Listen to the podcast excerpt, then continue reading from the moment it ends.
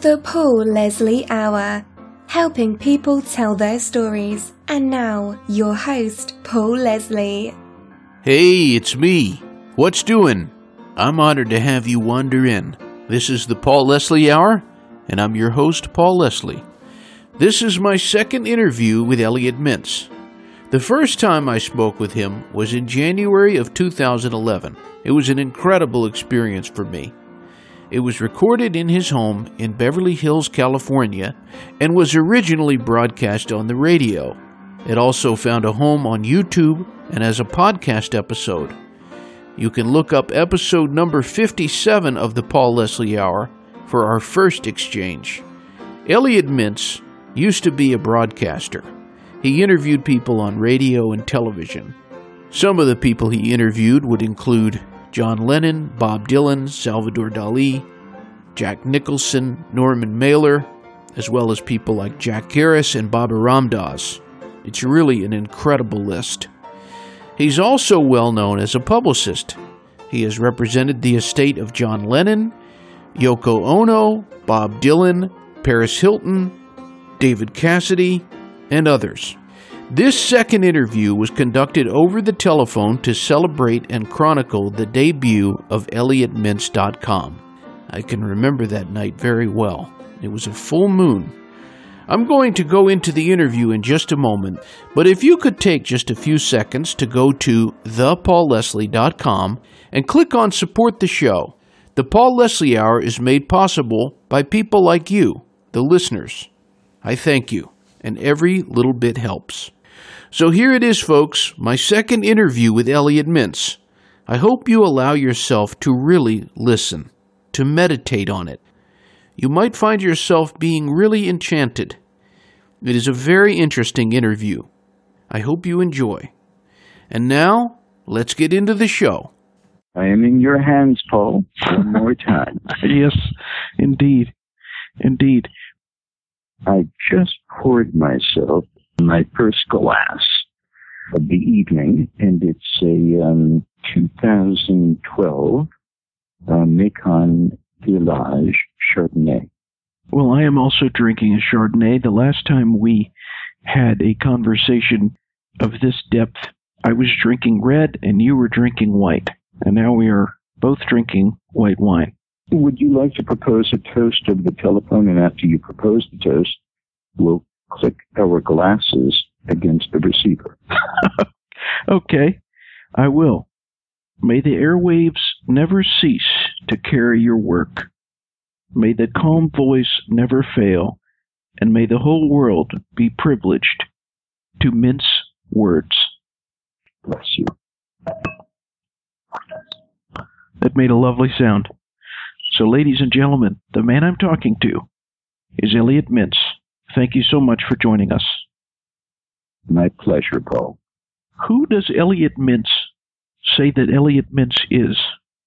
Who does Elliot Mintz say that Elliot Mintz is? The first time we talked, I asked you, Who is Elliot Mintz? And you said, Depends on who you ask. That, yeah. I've got you now. it's check, but not quite mate. Because there, there are others, of course, in all of our lives who have visions of who we are, what we represent to them, what we mean, uh, etc. And then there are those of us who are quite assured of who we are. I'm not. I can't answer the question because I don't know who I am. I am working on that on a daily basis. Um, I'm a creature that uh, that changes uh, by the hour, minute, second. I can kind of subjectively discuss things that uh, interest Elliot Mintz, that Elliot Mintz is about. I can do all of that, but the actual essence of me is still elusive. I think it was uh, Winston Churchill, Sir Winston Churchill, who once said that the history of all countries should be written by a citizen of a different country. So the perspective would be from an observational point of view, and frequently uh, more accurate. The biography tends to be more accurate than the autobiography. So I therefore would have to return to my initial answer that I gave to you that it depends on who you ask. I don't know. I am not completely in touch uh, with Elliot Mintz as uh, an individual. There are two people that would say that you, they would have called you when they were around, they would have called you son. Everyone on earth has that in common. We all come from a mother and a father. So, who were your mother and father, and what are your strongest recollections of them? The first of the two that come to my mind is my father because I was closest to him.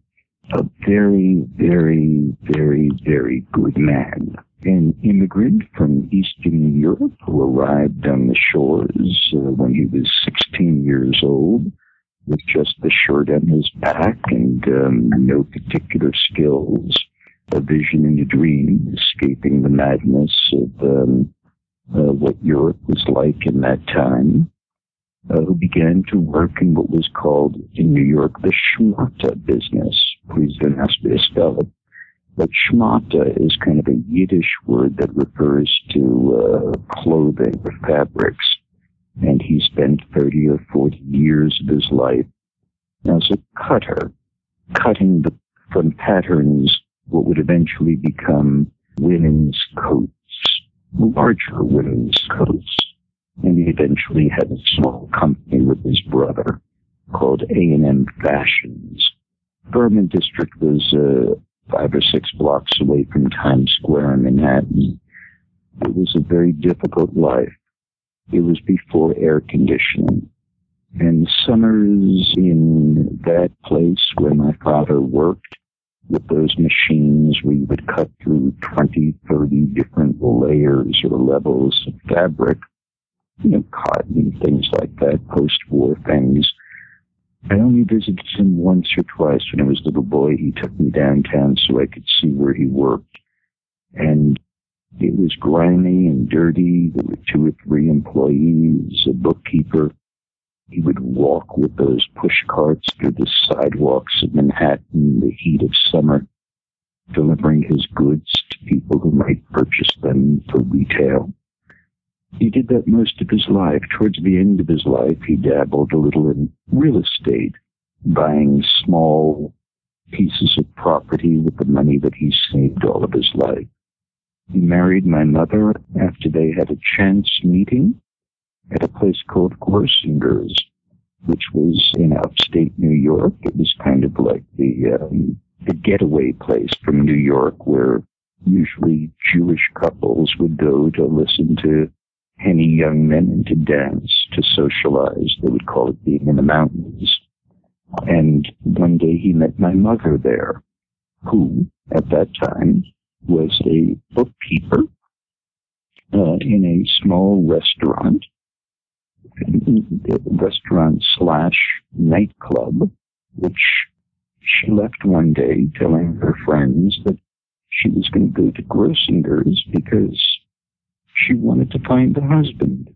And as the story is told to me by my sister, the two of them found themselves in the same large room of what would look like a kind of country club. And there was a Sadie Hawkins dance that came on. And my mother, somewhat uncharacteristically, but I wouldn't question my sister's reportage, walked up to my father, who was at the end of the bar with a couple of his pals, and asked if he wanted to dance. And he said yes. And after a very, very brief courtship, he asked for her hand in marriage. And it was less than a year later that I appeared on the scene in 1945. My mother was a homemaker and enjoyed that role, raising my sister and I. We grew up in a lower middle class neighborhood in the upper part of Manhattan. My father would wake up every morning at 6 or 6.30 board the subway, go down to the Schmata district, work until 7 o'clock in the evening, come back on the subway. He uh, would be grimy and dirty, exhausted. He would take a shower. And my mother would have food prepared on the table for the four of us to sit and have a simple meal in a two bedroom apartment that they lived in all of their lives. Both of them passed away in that apartment. It was the one that I left when I was 17 or 18. They were loving people, demonstrably loving people. They held hands frequently. They talked with each other constantly and loved to laugh. I was the firstborn. They had no roadmap as to what to do. My mother read Dr. Spock's book and listened to advice from my granny. She did her very best with me, and she did better with my sister. And she loved my father dearly. I remember, remember my sister told me that when my mother died of a massive, unexpected heart attack in that apartment, and the emergency crew arrived as they were taking my mother away on a stretcher. She was pronounced dead in the apartment. My father asked the EMT guys to stop for a second and he got down on his knees and he touched her hand and he said, thank you.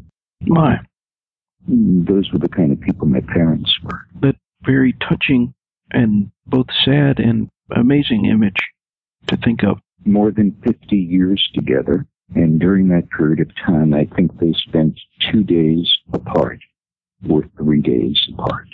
It was a different time, Paul. You know, it was it was what we call the real deal time. And I am certain that uh, there are relationships. Just pouring myself one more glass. Hang on a second. And I am certain that there are married couples today who have that kind of romantic camaraderie, but I don't run into a lot of them in the city that I call my home. Yeah, a lot of people who were born in the 40s that I have interviewed, they have a very vivid, a very vivid image of the first time they saw, or they have in memory of the first time they heard the band called the Beatles. Can you recall the first time you heard the Beatles?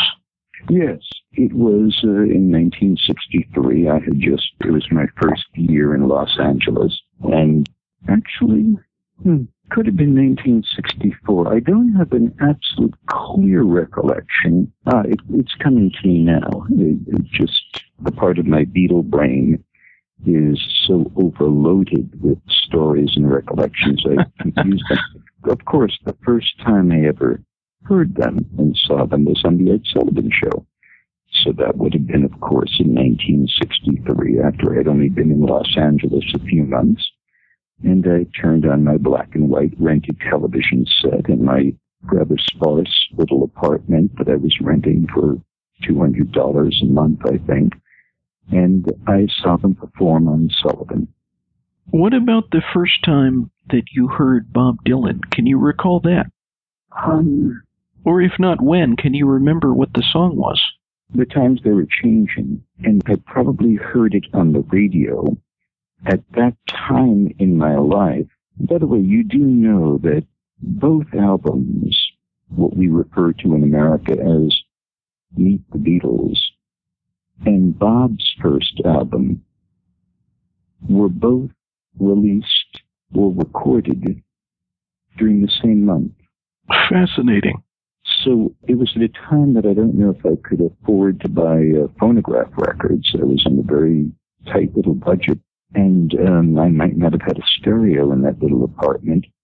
So the likelihood is that I heard that song on the radio.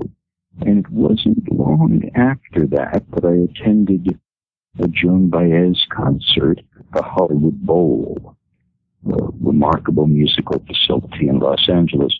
And at the end of the Baez concert, she said, I just want to bring on a friend of mine to sing a couple of songs for you. And she introduced uh, Bob, and he uh, came on, and he sang two or three songs, if I recall, and the audience hardly would lead, let him lead the stage. And one of those songs could have been The Times They Were Changing. So the first time I saw him live was very, uh, within a very short time after I heard the recording, and he was a part of uh, Joan Baez's encore. Our interview tonight is with Elliot Mintz. I suppose what's so fascinating about not only what you told us about the albums being around this in, in the same exact month, but also the fact that you ended up meeting and having a lot of interactions with not only John Lennon, but also Bob Dylan, and then also your other interviews and your other encounters with members of the Beatles.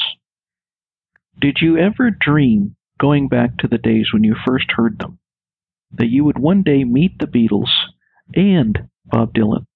No, it never occurred to me, nor was it something that I lusted after. The fact is, I'm a really good audience. I really appreciate art. And if I look at a fabulous painting, it never occurs to me it would be great to meet the painter. I'm just as happy looking at a work that might be hanging on somebody's wall. If I read a, a marvelous novel, I don't think in that fan sense of wouldn't it be great to meet so and so. And in those days, especially when I listened to music, I just felt really pleased to be able to listen to the music, but it never occurred to me. And of course, I was 17, 18, and 19, so the thought would have been rather irrational as well that I would meet uh, any of these people, and in certain cases, like Bob and John, uh, become friends. In the case of Bob, represent him for many, many, many years it's not something you think of when you're 17 or 18 sitting at the Hollywood Bowl and studying broadcasting. It was fine what it was. Now, upon reflection, I can tell you, whereas my years with Bob were incredibly uh, meaningful to me and inspirational. And I hold him in the highest of regard, not only as an artist, but a client, a friend. He traveled around the world with Bob. We had hundreds of conversations. We spoke for a thousand hours. He was a guest at my house. I was a guest at his home. We had a very, very wonderful and marvelous relationship. However, if I had only heard his music, it would have been enough. Every, everything else was dessert. And and also, uh, Paul, just for the for the record, with no uh, disrespect to the group, it's intriguing tonight as we speak under the full moon, about 25 miles from where I'm sitting. Paul McCartney was doing the concert at Dodger Stadium, his first appearance there since the days of the Beatles. He is singing right now I liked the Beatles, of course. Uh, you know, very few didn't. But it wasn't the Beatles that captured my imagination as it was John and Yoko. Right. I may have been a little too old to have gotten caught up in Beatlemania. For me, it was Elvis. It was Elvis. And uh, again, I never thought about meeting him. I never did. We passed each other by in a hallway at MGM once. but it was an intriguing passing passing moment that is always stuck in my mind.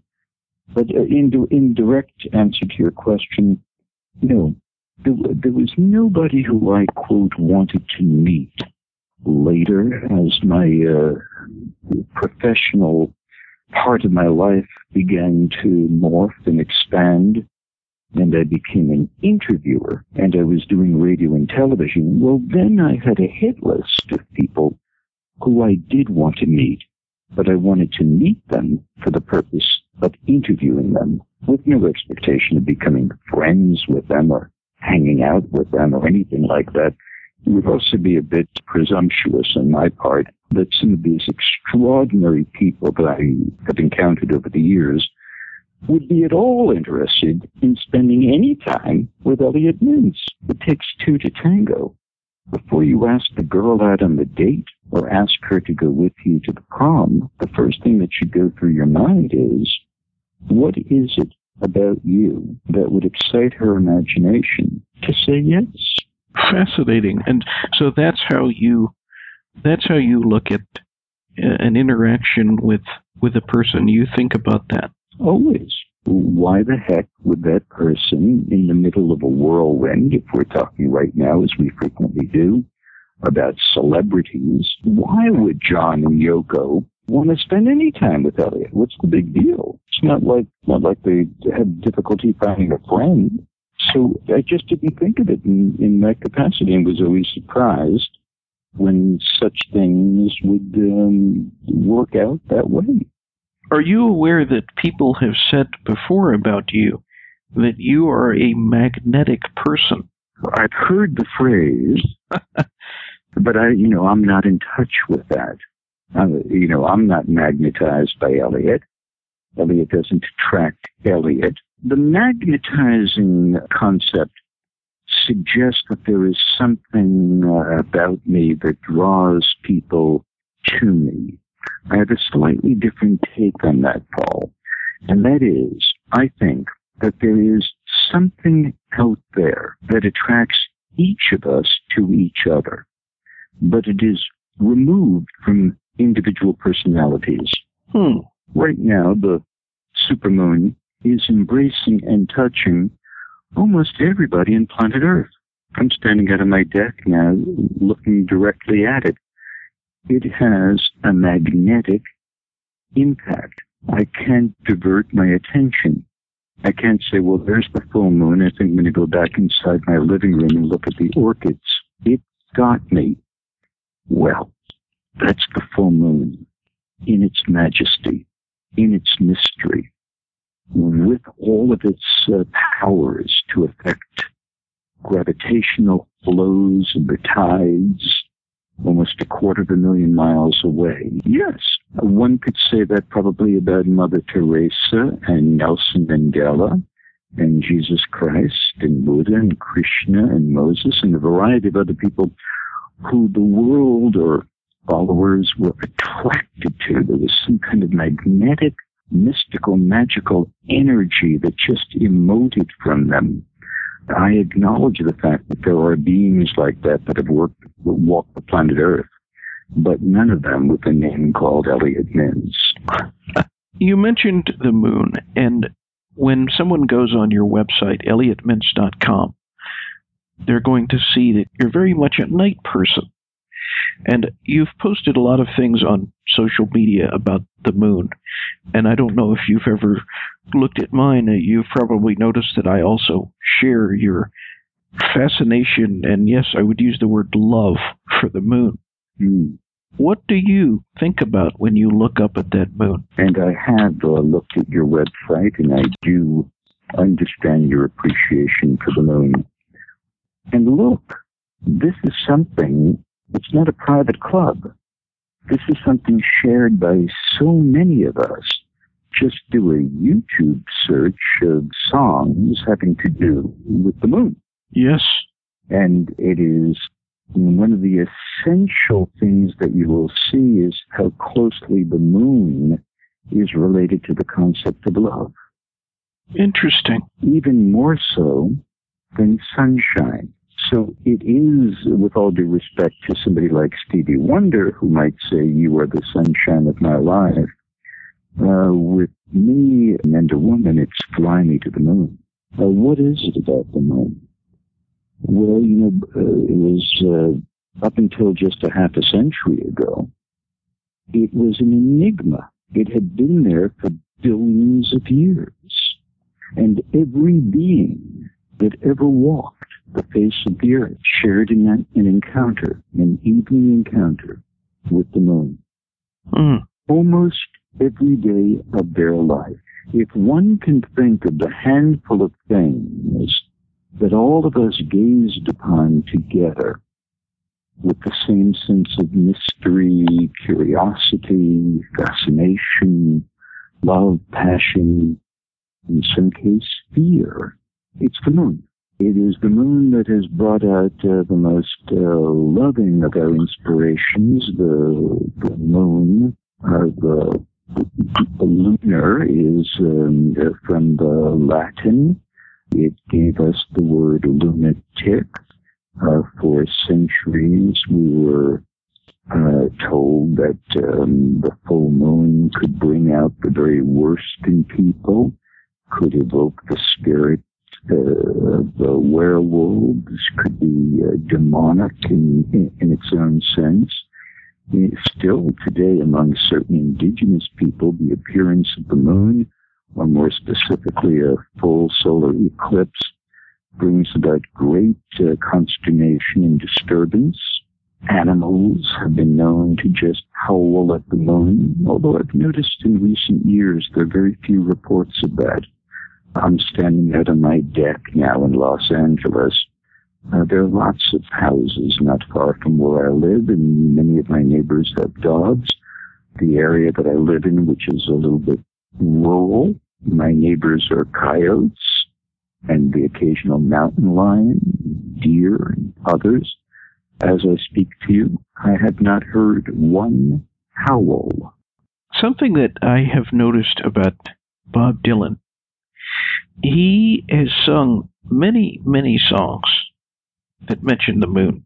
I've never met Mr. Dylan, but most recently he recorded and uh, made it like a single, Full Moon and Empty Arms. He recorded and, and put that on his website, which is an old, old song that Sinatra recorded. Mm-hmm. When Bob Dylan comes through your town, do you still go see him in concert? Because I've noticed on your website, elliotmintz.com, you're proselytizing for Bob. You are encouraging people out there, please go see Bob Dylan in concert. You believe in his concerts. Um, I believe in his, his artistry and his magic and his performance and his continuity and I believe that he might be the last link in the chain. So I encourage, especially younger people who were who were not raised with him, to avail themselves of this opportunity while Bob is still uh, touring, which I presume he will be doing until the final encore. In answer to your question, yes. Uh, when he's in uh, Los Angeles, of course, I make it my business to go to see him. I'm, uh, look, I've traveled with him throughout Europe, and I probably have uh, seen him perform live 50, 60, 70 times. When I was working with him, a lot of those times I was backstage doing the kinds of things that I was doing. However, when I knew that there were certain songs that were about to be played, either because I saw a playlist before he went on, or I heard first few notes of a piece that particularly resonated in my heart. I, of course, just walked to the back of the auditorium and stood there, transfixed, listening to him and watching him and feeling not only his magnetism that applies to him, but watching the audience, looking at the audience, seeing how they're affected and how they're touched, noticing the different types of people that are in the arena with me. I've seen Bob perform before 80, 90,000 people. I've seen him perform in a nightclub-like setting. And when he is doing what he is doing and he is completely in the moment, one cannot avert their eyes or ears from the uniqueness of the performance. So, yes, I seldom um, miss an appearance of him. I've never grown tired of music, and certainly I've never grown tired of the man. Our special guest tonight is Elliot Mintz. On your website, which for anyone listening, they can visit this website. It's completely free, elliotmintz.com. On that website, the flagship interview, the first thing, it's kind of like the introductory course, if you will. It's an extensive interview that you do, and you're being interviewed by the famed DJ Jim Ladd. I wanted you to tell everyone what are your recollections of that night, of the night, because you and I'm assuming that it was all one night. It looked like it was. You covered a lot of ground. We did two interviews. We did one interview, just Jim and I uh, talking, And it was a long two, three hour interview. And at the end of the interview, Jim said, uh, look, there's so many other questions I want to ask you, but it was two or three o'clock in the morning. You know me. And he had to get home, but he said we should try and do this again sometime and go into greater depth. I thought that we had pretty much done it. In fact, that first interview with Jim was edited, and um, I'm debating right now whether or not we should place some of those segments on YouTube because there are things discussed in that first one that I never got around to in the second. But we finished that interview, and not long after that, I met a um, a young web designer who I'll be talking to you about in a little while. And I showed him what we had taped that night with the two cameras. And he said, you know, this is kind of interesting, but basically you just have two talking heads going back and forth, his language. And uh, people don't know really who the heck you are, and there are no examples of what you've done. So you might consider doing another conversation with Jim that could be intercut with videos and audio tapes and stuff from your archives and photographs and to make it uh, a little bit more intriguing than just two talking heads.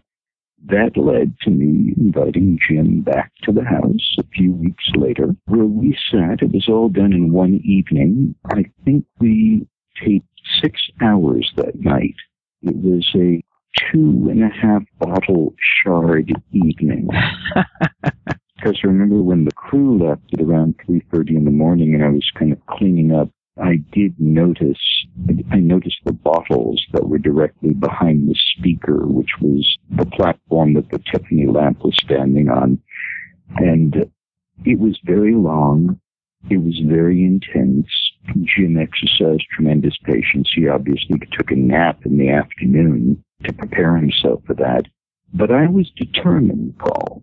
I was determined to tell my tale once completely so I would not have to revisit those experiences again. And I simply told Jim he should feel free to ask me anything and everything that he ever wanted to ask me. Uh, no holds barred. There would never be a no comment in my part. And that's how that, uh, on the website it's called Mintz on Mintz, homage in a way to Blonde on Blonde. And I wanted it done. Also, in the old days, when people uh, would sell Hoover vacuum cleaners door to door.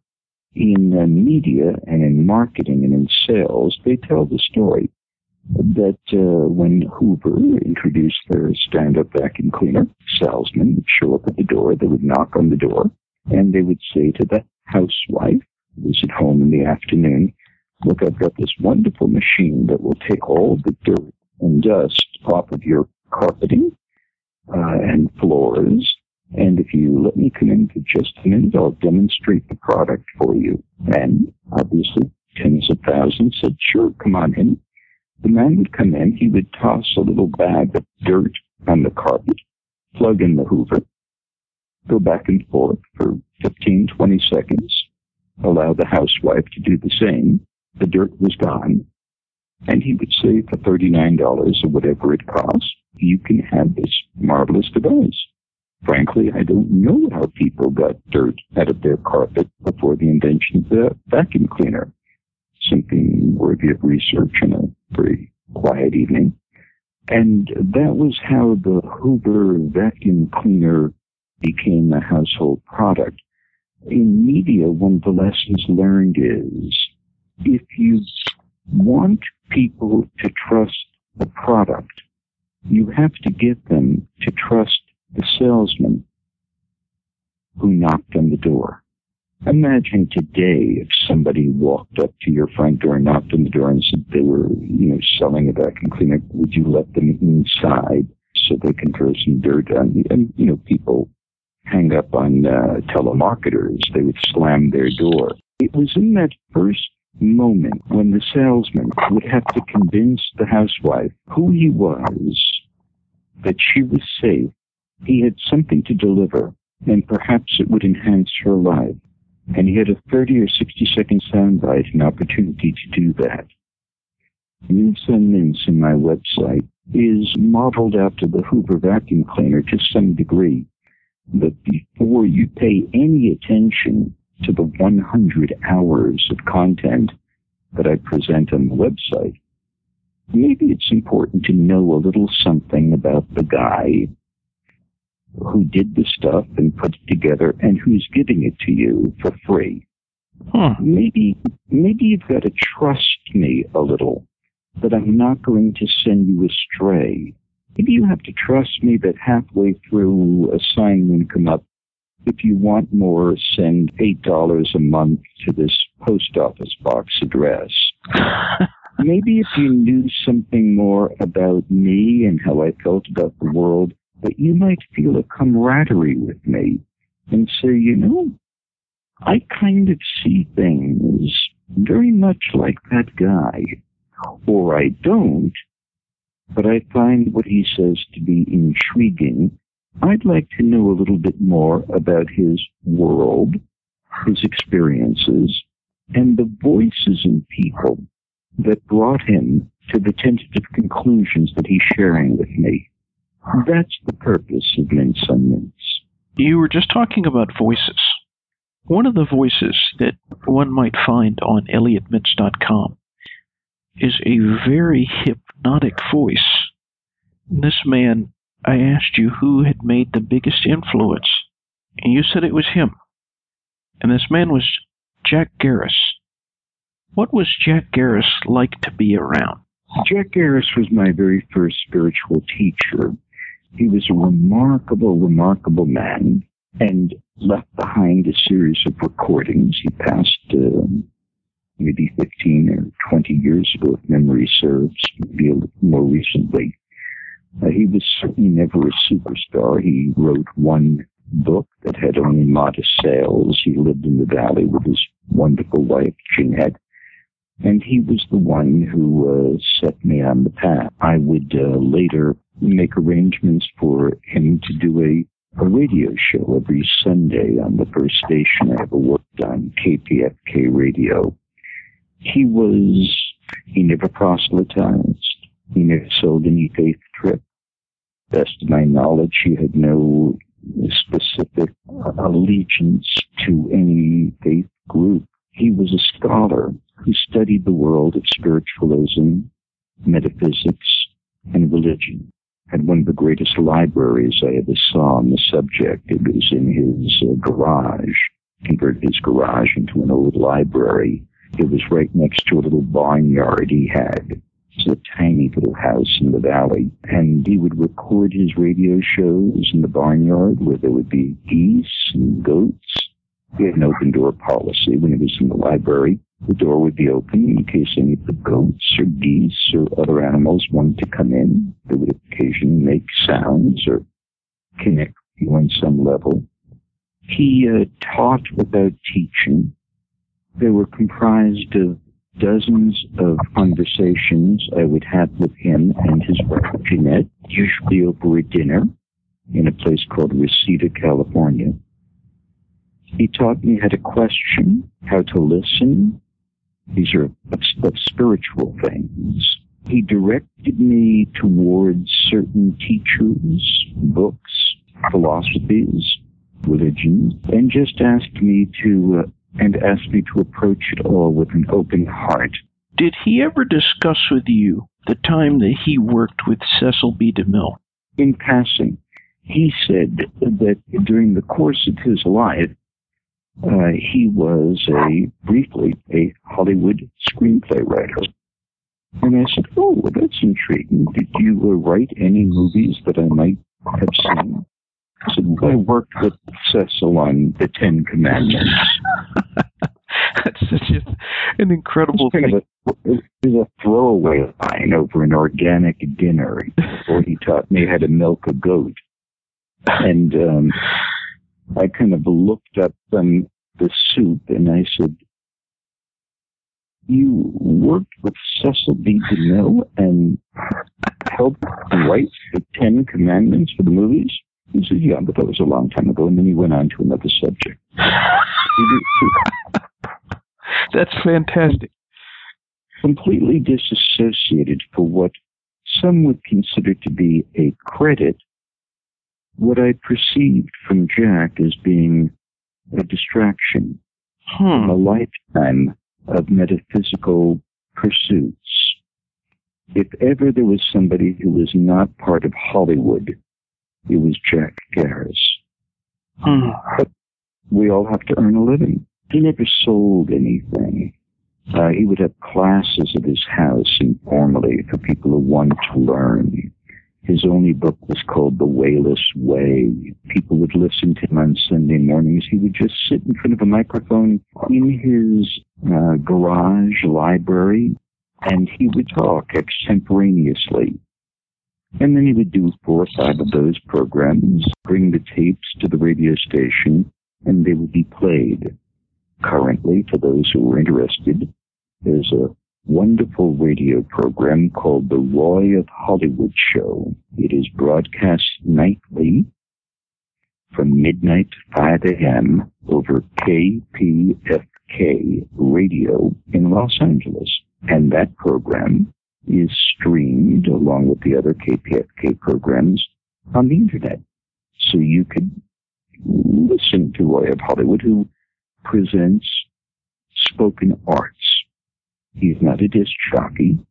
It's not a talk show in, with telephones, but he has access to the most marvelous collection of the most intriguing people in the world. Some are with us and some of them have passed, and he frequently plays recordings of Jack Gariss.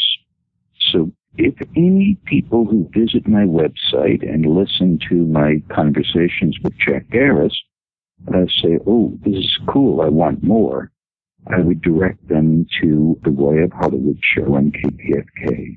As a matter of fact, Roy of Hollywood is someone that I find intriguing, and for this reason, one would assume, because of the nature of his program, that he has spent a great deal of his life listening. He has heard from an enormous number of people. I remember reading an article where he said, I like to listen. I like to listen to what I play. Not too long ago, Roy of Hollywood played our first interview, you and I, the first Elliot Mintz interview that I did. He played it on KPFK, his show, Something's Happening. So I'm asking you, Elliot, for someone who has not met Roy of Hollywood, according to you, what is the essence of this guy, Roy Tuckman? I don't know. And he's very shy when it comes to revelation having to do with his own identity and persona. I could never imagine him doing a Roy on Roy interview. In fact, I've never read an interview with Roy, and he keeps um, his private life pretty much to himself and allows these uh, marvelous broadcasts to speak for themselves. In the old days, I used to go to do this program each year when this radio station, which was a listen, is a listener supported station, like public broadcasting. People who like what they hear spend in money. That's how the station stays on the air and does not have to sell any advertisement. And I probably did the program for five or six years where I would come by and help in the fundraising ventures. Outside of meeting with Roy in person on the radio, I think I only had one dinner with him. We went out for a meal. And of course, we tape recorded the conversation. so it was part, part meal, part broadcast a little bit like my dinner with Andre was the concept, except I lacked the uh, the rich history that uh, Andre imported upon the person who he was dining with at the time. So I knew very little about Roy, his private life, his personal philosophy. He obviously wants it that way. I'll honor that. However, as I'm now beginning to talk a little bit about the, the website, and I've been advised it's a good idea to do um, a, a number of interviews just to let people know it's there. I will call Roy and ask if we can have a chat. And maybe, just maybe, if he's willing, I might say, hey, how do you feel about going out and having a meal together or having a shard and getting to know who he is because he is clearly a man. There's Roy Tuckman in Los Angeles and there's Bob Fass in New York. He does a late night show on WBAI radio. These fellows have been broadcasting for 20, 30, 40 years. Spoken arts shows again. And, none of them are getting rich off of it. This is a survival radio. It's a higher calling. It's the sharing of the sound of the tribal drum. It is the last outpost of broadcast communication before it all kind of disappears into uh, Miley Cyrusville. I would like to know more about the people, and uh, I think that their tales should be chronicled as well. You were talking about how there's not a lot known about Roy Tuckman, and I located an interview he did with Jay Kugelman. Uh, and I recall very vividly something he said in the interview. He said, "You know, I I I try to tell people, like the the X Files, the television show, used to say the truth is out there. And I'd like to say the truth is within.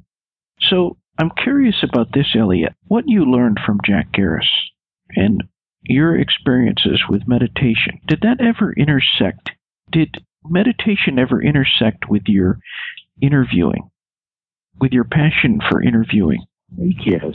The, the, the, the, short answer is yes. Meditation teaches you, among other things, how to listen, how to be still, how to turn off the endless soundtrack in your brain, how to tune out the cacophony of sonic input that we all move through, to be very, very still with an open heart. Those are just, those are just some of the things that the meditative experience uh, brings into certain people's lives. Of course, meditation is not a goal oriented pursuit. Don't meditate as to how to put a new Porsche in the garage. You don't use meditation to put in a good word that you're going to find a job next month. That falls more closely into prayer. And I have said from time to time that prayer is when you ask of God. Meditation is when you listen to God.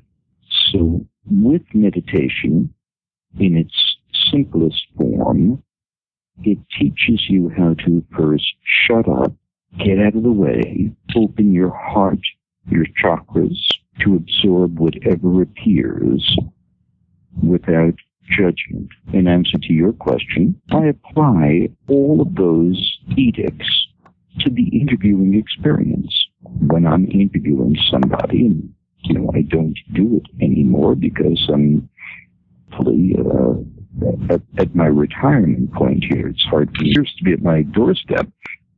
When I was interviewing people, and I did interview over 2,000 people, part of what I tried to do was to shut up, get out of the way, and let people express themselves without interruptions, without challenging them, to let them have their moments.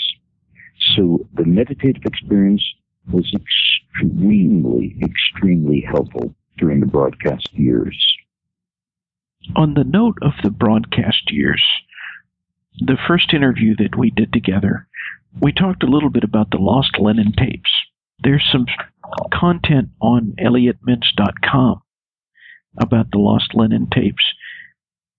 For anyone that's out there, that's kind of how I became aware of Elliot Mintz was a number of bootleg recordings of the Lost Lennon tapes that completely and totally drew me in. We talked about it last time, and I didn't ask this question last time, but I wanted to, so I'm asking it to you now.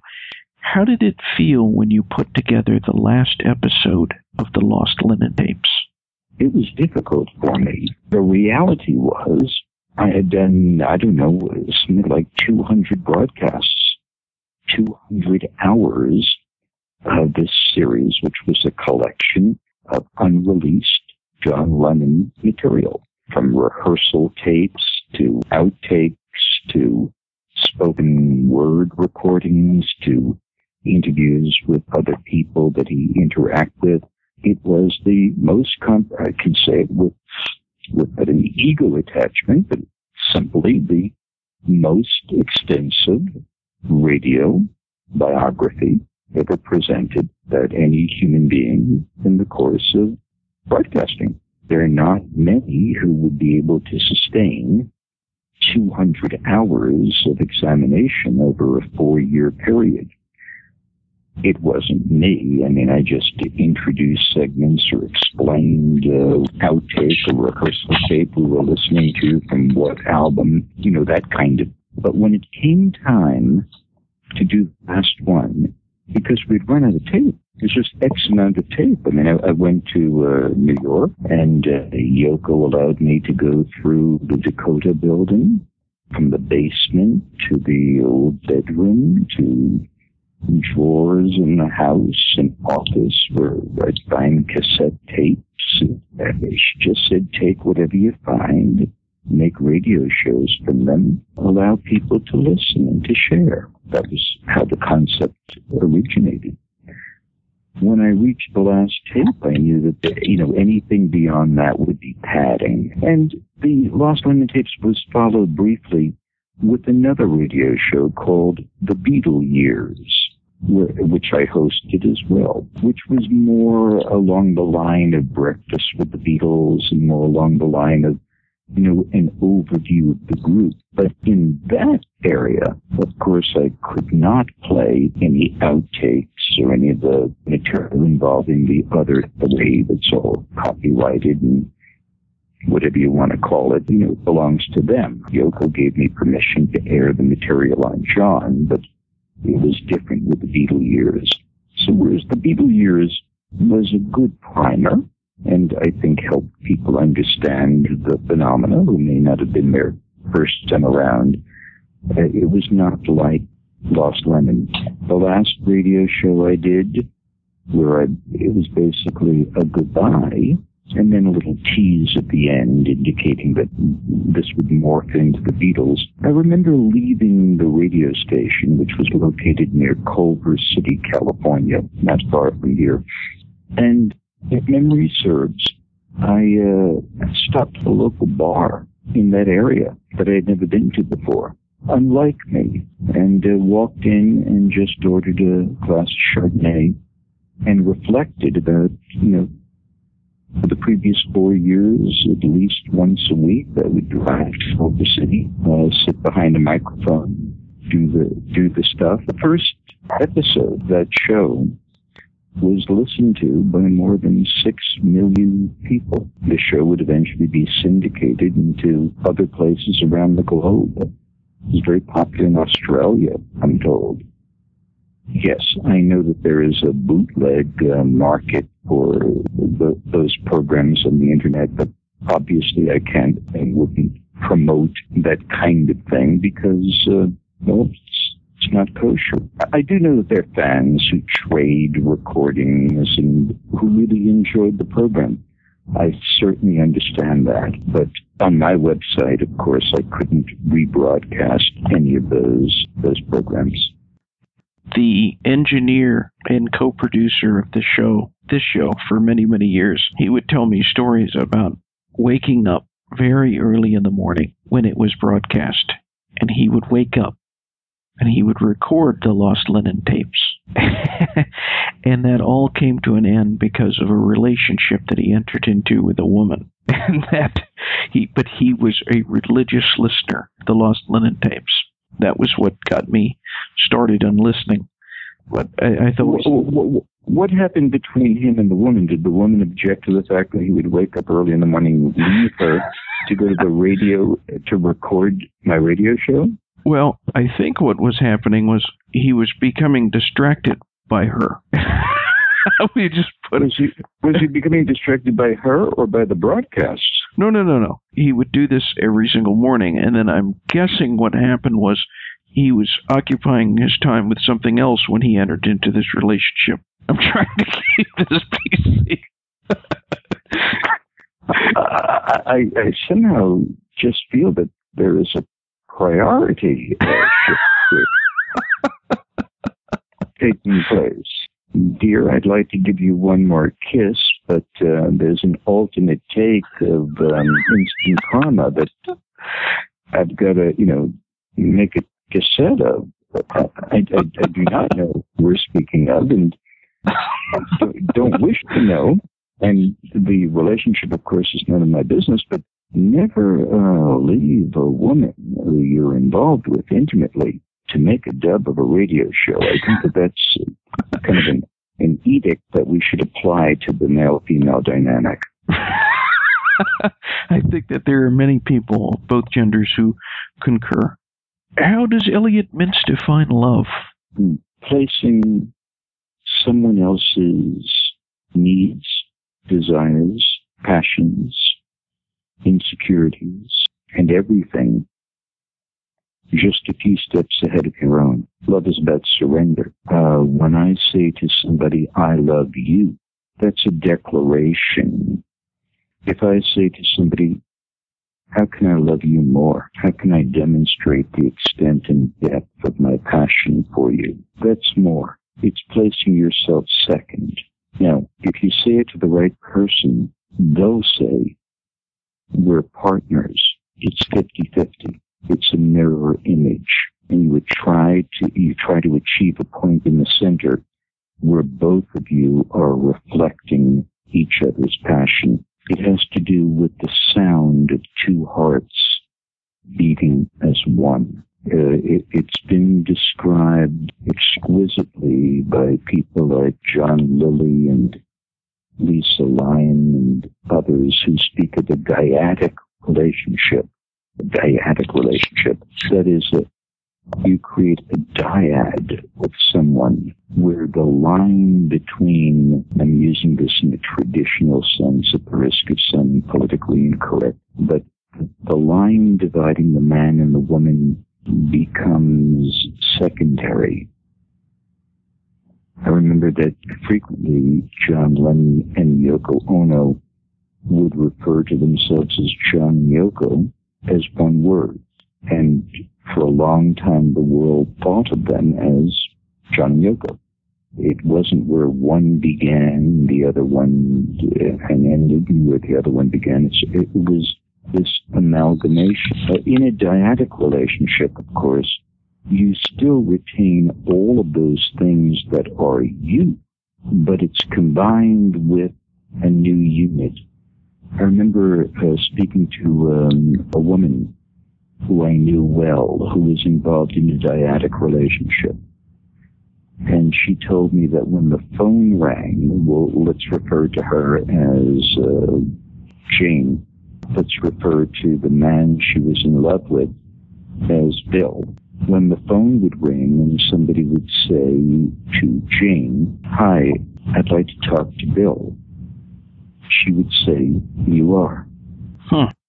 So the, the, the dyadic relationship is uh, is a supreme extension, probably of the definition that you were seeking. So I'll, I'll slip backwards before I get into tantra, and just say that placing the one you love slightly ahead of you is a pretty good model as to what the essence of love is about. Women understand this better because they do it daily with their children. Sing- single moms really get it. Single moms have to dis- decide, well, do I want to really do something just for me call a babysitter and um, go to a movie with a friend or go on a date? Or do I want to be a present mom during my child's formative years? Men are not as in touch with that, I don't think. That's why they say that uh, the female is the lioness, you know. They, they are so in touch with the heartbeats of their baby. Well, love has to do with being in touch with the heartbeats of your lover. Elliot, how do you define good communication? listen twice as much as you speak. You can fill in the missing spaces later. Be able to listen to people without judgment or imposing your own values and beliefs upon something that they say. Recently, I was uh, I listened to a lecture by someone who was talking about how you might deal with somebody who is experiencing grief. Somebody comes to you and says that they just lost their mother or father, their husband or wife, heaven forbid their child. What should be your first methodology of how to deal with that announcement? Well, here's one of the biggies. Don't say it's going to be all right. Don't say you're going to get over it. But time heals everything. Listen, let them speak, let them grieve. Another one is, don't interject yours. Somebody told you that their cat or their dog of 20 years, 15 years has just passed. Do not pick that sentence up by saying, oh yes, um, I remember when my dog died, mm-hmm. and, and for you to do a narrative about that. See a lot of that kind of thing on social media. That people take the statement that somebody made and personalize it to conform to their perceptions, which steamrolls over the initial declaration sometimes the best thing you can do is just listen, be present, be sensitive, be emotionally available, and when it's time to go, listen to the cues. Fascinating. There's some information there on your website, elliotmintz.com. There's some information there about many different topics relating to media, relating to publicity, even stuff on there about paparazzi. Something that would occur to me is that you've had a lot of interactions dealing with the media, going back to your very early days in radio.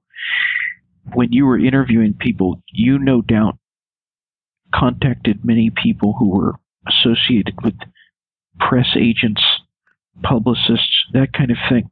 Having been a media consultant yourself, you may be especially qualified to answer the question of who is the best publicist?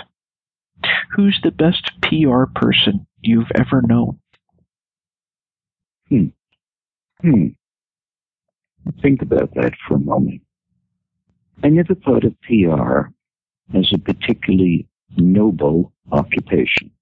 And some of the best PR people were people who just took the position that they would do anything to make their clients famous. They would bend rules. They would lie. In some cases, pay off journalists. Engage in various behavior that was not all that. I mean, there never was a publicist that Mother Teresa would have retained to represent her. It's a service profession, like all public relations work is, to get people to take an interest in a client or a product. So when I think of people who did it well, it's a double-edged sword. It's kind of like thinking about who's the best criminal attorney in the United States? Well, of course, if I was to pick a name, the best criminal attorney would be the criminal attorney who got his client off. Even if he knew that the client may have been guilty of what the person was accused of. Does that, I guess that makes the person a very good attorney, but uh, not always the best people. I've also known some, some excellent criminal defense attorneys who have explained to me that whether or not the client was culpable of committing the crime, it was still their role defend them. I understand that a doctor who receives uh, a wounded or an injured person who has just been in a, I don't know, a gunfight with the police and in the process uh, may have killed a law enforcement officer. And uh, he, he was shot at and he appears in the emergency room on a gurney or a stretcher. Well, it's the role of that doctor. He took an oath to do everything he could to preserve the life of the assailant. And I get that too. Uh, well, in PR, you don't have to take any kind of oath. And most of the people, and uh, I apologize in advance to uh, my former colleagues, uh, you know, who were always, who, many of whom were very respectable people and real gentlemen uh, and gentle ladies. I may have liked them as people, but I never cared very much for the profession. There were some some superb publicists over at Rogers and Cowan. There were publicists from the old days of Hollywood who, you know, they, they would do anything to make their client look good.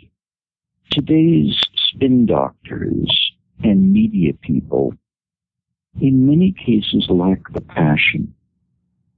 It's just become too much of, I don't know, it's so hard to explain these things without getting myself into trouble by citing examples.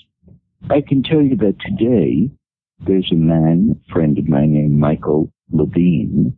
He's been a publicist, I don't know, for 30 years, 40 years. He is a very, very honorable man.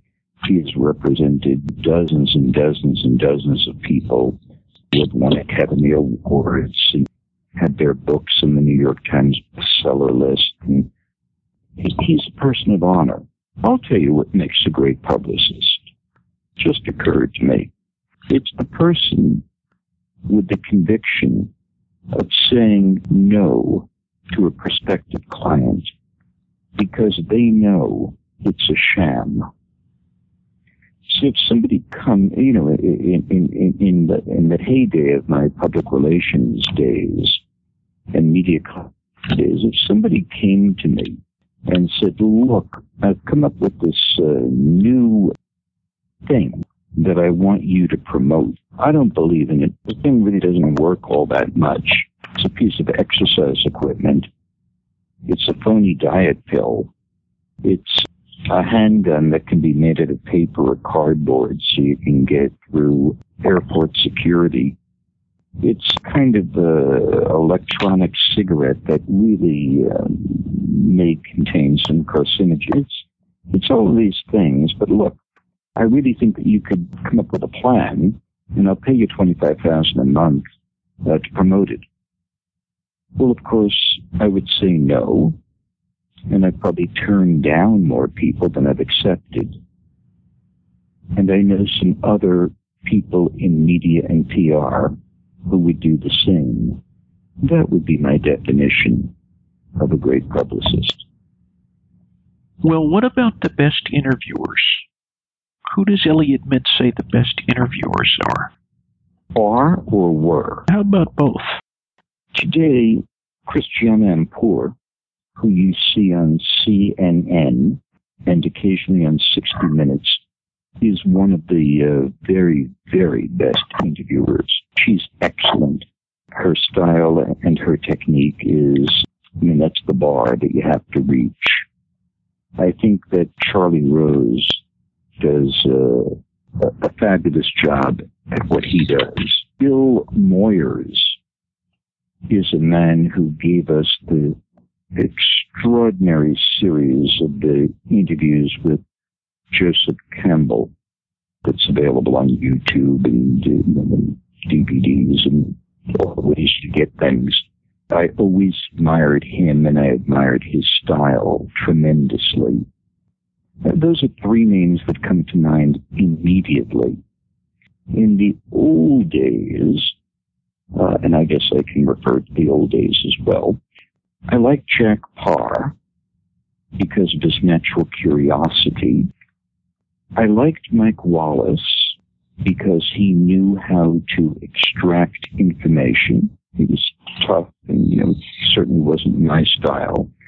Uh, but if you were a bad guy and uh, was foolish enough to sit down with Mike Wallace to try and spin your story about what you were doing in a telemarketing boiler room, Wallace was good at getting to the heart of the matter.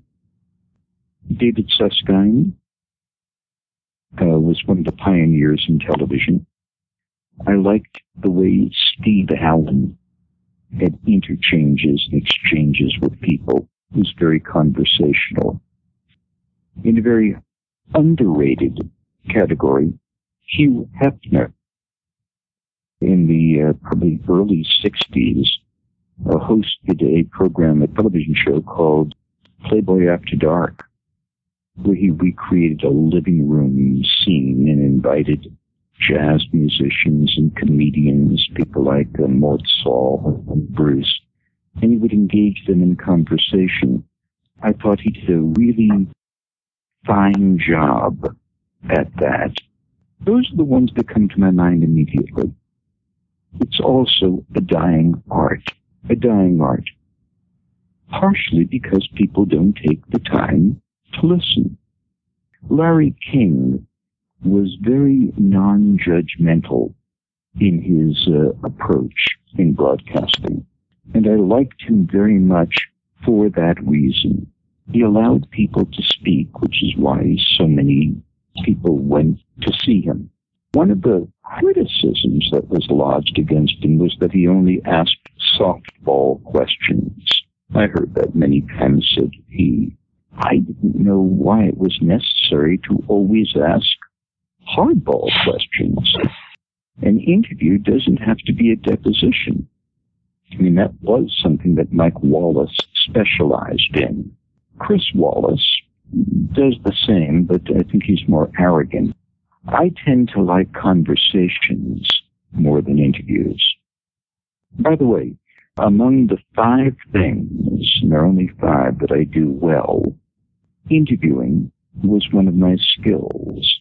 I can say that unabashedly, uh, that when it came to that form of exchange, I was pretty good at it.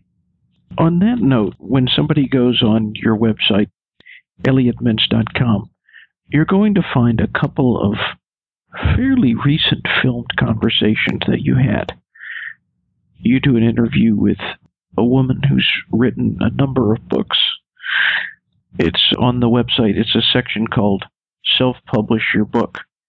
There's other conversations that you have with different people. Although you've kind of gone on to another chapter in your life, in your heart, are you still an interviewer? In my heart, I'm still a listener.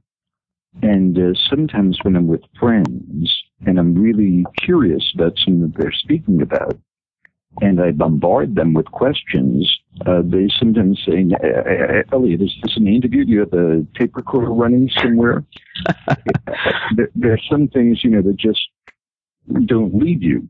I just find that just pouring myself another glass of Chard. Give me a second, Paul.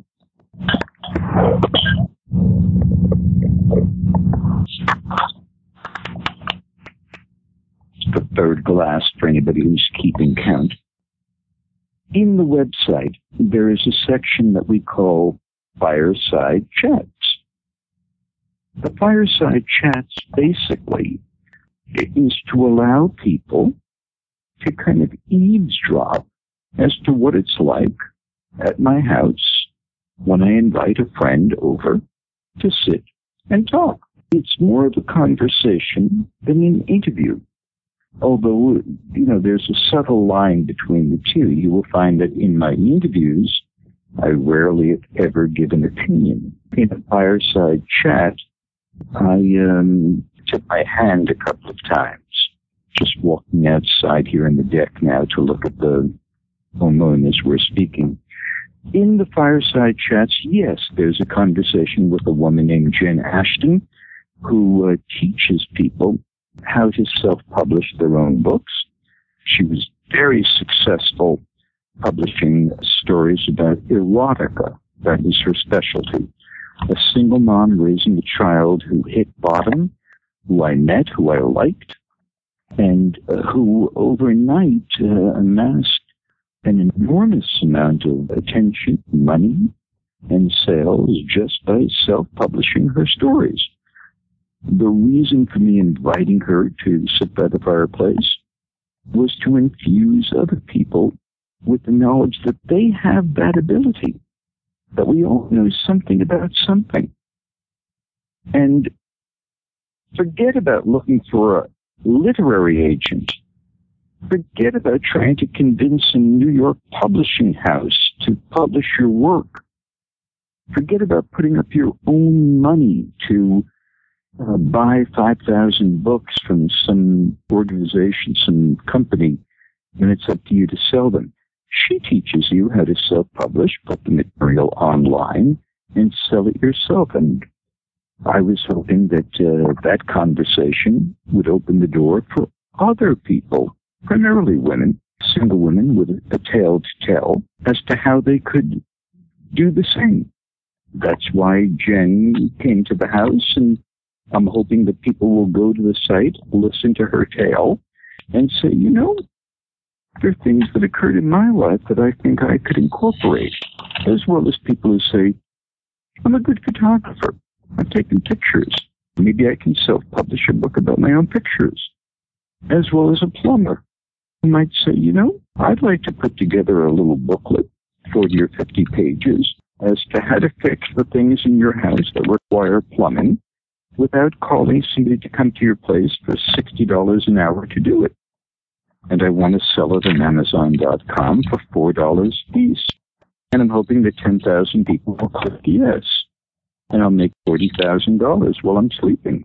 And I, and I invited uh, Marianne Williamson to discuss the things that she talks about having to do with uh, spiritualism, A Course in Miracles, and her life. I invited Sean Ono Lennon to come by because he's been to my house hundreds of times I love him. He is brilliant. He is wonderful. He is funny. And I just thought, I don't want to be selfish here. Let's share what a night would be like if you, if Sean Ono Lennon came to your house. And so it is with a number of the fireside chats, including some that have um, uh, some tragic stories to them.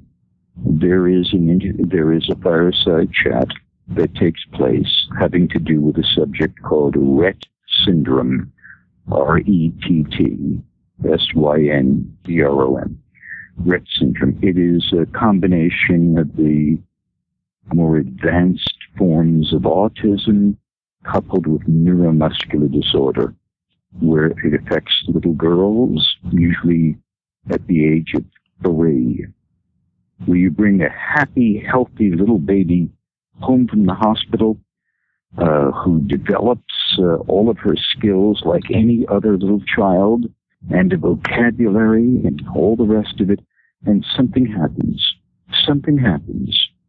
And that within a day or two or three, that happy, healthy little girl loses her entire vocabulary. Like somebody pushed delete on download and she can't walk. She can't move. She can't eat. It's Rett syndrome. Well, I went to uh, the home of um, a marvelous couple, Heidi and Jonathan Epstein, who are raising a little girl, Hannah, who has Rett. More advanced form of, uh, not as advanced a form of Rett as I've just described, but nevertheless, And I spent a day with them, shooting videotape. and trying to get to the essence of this tragedy. It's called A Parent's Worst Nightmare on the website. I did it specifically because I wanted to create public awareness of something that most people have never heard of. And in the process, to direct people to an organization called the Rett Syndrome Research Trust, uh, which is working to put an end to this horror. 97% of every dollar raised by them goes directly to science. Two, three staff members uh, playing for change. I interview a man who uh, records uh, homeless or street musicians, takes the music, makes DVDs, sells them, uses the money to build music schools so children can learn how to make their own music. Yes, the, the fireside chats are chats and conversations with people I would have, whether or not I had a website. Those are the kinds of folks that I have come to visit me. And those are the kinds of discussions that we have. And those are the subjects that are of great importance to me. Our conversation tonight is with Elliot Mintz. Your website is free for anyone out there that wants to view the website. It's elliotmintz.com. In an interview not too long ago, Livingston Taylor said, Money is a poor substitute for the creative process. Hmm. How does it feel to know that people, and you're seeing this interaction on Facebook and so forth, that people are being able to see the interviews that you did throughout your life? It can be entertainment, it can be education. How does it feel when you know that people, this entire library, it's just, you're opening it up? What do you think about now that it's open? Uh, and by the way, it's only partially open. It's about as much as I could handle during the first go around. I think we've put up 100 or 150 hours. I've never actually counted it. Couldn't imagine anybody who would.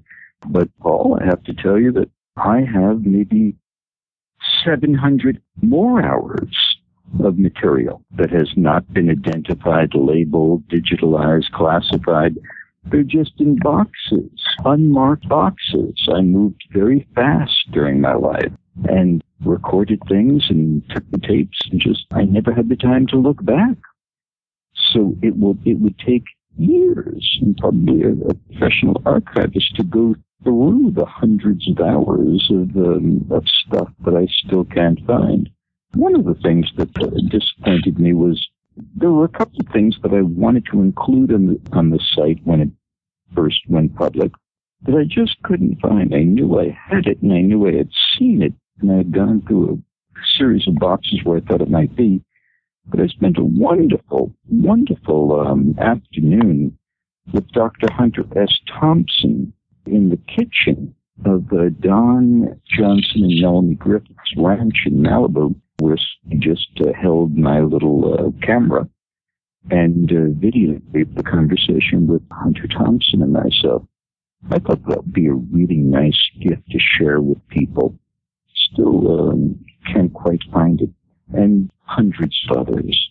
So the website is an ongoing work in progress. I want to get away from it for a while. I want to see, uh, you know, how many people react to what they're seeing, if it's enhancing their lives in some kind of way, if it's meaningful to them. If it is, I'll come back um, with the, the web designer and we'll go through the process of restoring these tapes, digitalizing them, removing commercials, removing phone numbers, removing the stuff that doesn't work, trying to hold the tapes together because they're stretched or damaged by the heat. It sometimes can take 10, 15 hours to create a 15 or a 20 minute interview ready for, um, for the web. And right now, I'd like to spend a little bit of time going horseback riding and taking my eyes off of the screen. If there is a calling for it, if people's lives are being enhanced by it in some minor way, I'll come back to it. I'll give them more. I like the idea of giving it away. I, uh, frankly, I think that if I had charged them uh, for this, it would be a disservice to be a disservice to the whole concept. During the first interview we had, you told us your favorite Beatles song and your favorite John Lennon song. What song of any artist, if you had to pick one, is the one that means the most to you? And let me qualify that. I mean, truly, any melody. It could be an American songbook standard, it could be a classical piece, pop song, jazz tune. The song that resonates the strongest in your heart. As time goes by. Why is that? That's the one that just bounced into my brain when you asked the question. And upon reflection, for all the right reasons. It would be like you asking me about my favorite song, or possibly my favorite movie, Casablanca. I mean, I'm an old softy when it comes to the movies, you know, like um, movies about uh, romance. And I love romantic songs, and I love all the American song classics. I was so pleased when Linda Ronstadt liberated those songs from the closet prior to Linda doing her collection of those marvelous 1940s songs, they had been kept uh, in the dust bowl somewhere. She let them out. Others started to do the same. Rod Stewart did a wonderful series as well of these classic, gorgeous uh, songs by uh, uh, Rodgers and Hammerstein and uh, Sammy Cahn and uh, Irving Berlin and Rodgers and Hart and what we call the Tin Pan Alley songs. They, they come to my mind immediately. Of course, there are rock songs that were anthems to my generation, which I uh, love and play all the time. I was in the car yesterday and took the top and cranked up the greatest hits of Jackson Browne and listened to him sing The Pretender and Linda Paloma and those, uh, listening to Frank Sinatra doing Only the Lonely uh, in the late night hours is extraordinary. Do you know the first live recording that was ever done, Paul? The first album that was done outside of a studio where they took the microphones and brought them someplace else? Which one was that? Judy Garland at Carnegie Hall. Have you ever heard that album? I have indeed. I didn't know that that was the first. That was the first time, to my knowledge. You know, we'll be corrected, of course, if I got this one wrong. But I believe that was the case. And if you, and by the way, it's much better to listen to it on disc, on vinyl, than CD. It is a really poor transfer. A, a great deal of the audience reaction was truncated to make space on the disc. But on vinyl, that puts you in Carnegie Hall when Judy Garland did that exquisite concert. Well, there are times when I just have to hear Over the Rainbow and go to the vinyl and go to the last 15 minutes of that concert. And she touches me tremendously, as well as her signature songs. There are dozens of them. Music plays an incredibly important part of my life. I couldn't imagine my life without music. That business about if you had, if you had to surrender one of your five senses, which would be always problematic, always problematic. Uh, but the one that uh, would remain number five would be the ability to hear. Because to be deprived of the sound of music. That's like living without food or water. I have music playing almost all the time, wherever I am, unless I'm in meditation, even if it's just in the background. I like the melodies of life. I like where music takes me. Songs are mini biographies. They tell the tales of the person who wrote them in some cases, the people who sing them. In the best cases, a little bit of both. And also in, in the music department, I love jazz and I love classical music and play as much of those two genres as I do the standards or the rock songs. I like Japanese shakuhachi music. I like music from foreign lands. I like Middle Eastern music. The only kind of music that I've not been able to totally embrace, as I know I should, is opera. I would love to develop a greater clarity and, and connection to opera. It hasn't happened yet. Summer's hmm. not over. If there was a theme song, keeping with the theme here of music, if there was a song that best describes you, it could have lyrics or it could be an instrumental. What would be the song that would best describe you? It's a great, great question. Now, why didn't I ever ask that question when I was doing this stuff? Give me a second. Hmm. Song that would best describe me. I don't know. I mean, the, the two obvious knee-jerk responses would be Imagine by John and Chimes of Freedom by Bob because because of all the obvious reasons. But they would describe a part of me, you know, the wish aspirations of me, the, the hidden, uh, not the hidden, but the spoken longings. But the song about me, which I think goes to the heart of your question, I don't know if I've heard it yet. Maybe I should write it. Maybe. Elliot, again, it's been a very, very fascinating conversation. I've enjoyed it so, so much, but I always end the same way. I always end very open. For anyone who's listening, wherever they are and whenever they hear this, what do you want to say to them? Well, two things. One, I want to make an addendum to an earlier question you asked when I was indicating some of my favorite interviewers. I'd like to insert your name in that pastiche uh, because, as I mentioned to you during our first encounter, I think that you are superb at what you do and encourage you to do more. I think you are a marvelous, marvelous interviewer. So that's the addendum. Thank you. You're welcome, Paul.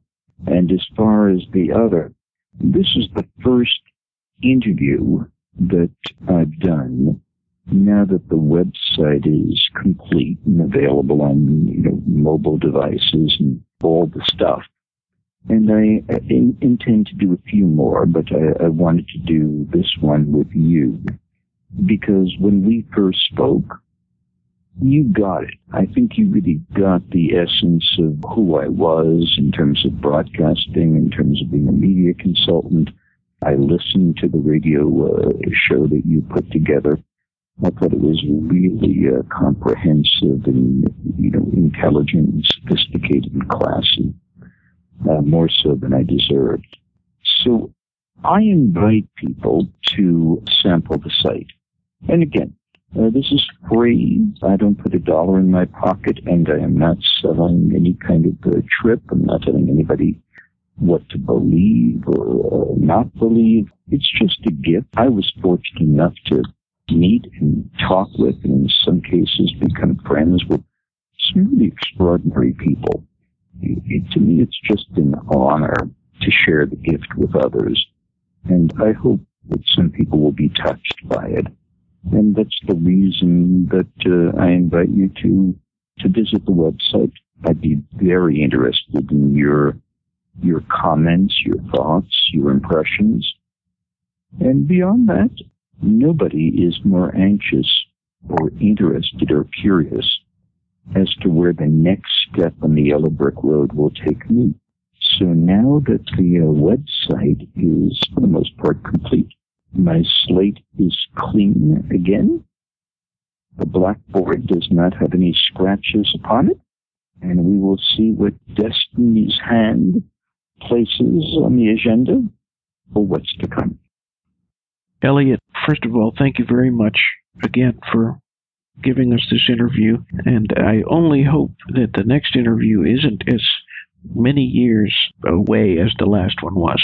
Farewell. You have my phone number, and you are always welcome to call, Paula. You're you're one of the people I will uh, speak with anytime you have any curiosity about anything that I might be involved in. Farewell is a beautiful and soft word, and yet it is a horrible and a heavy thing too. So we won't say farewell.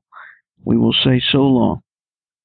So long, Paul. Bop doodly beep bop dee da dee bumpity boo rapati kanaza jip bop kila kanat sa gil bond good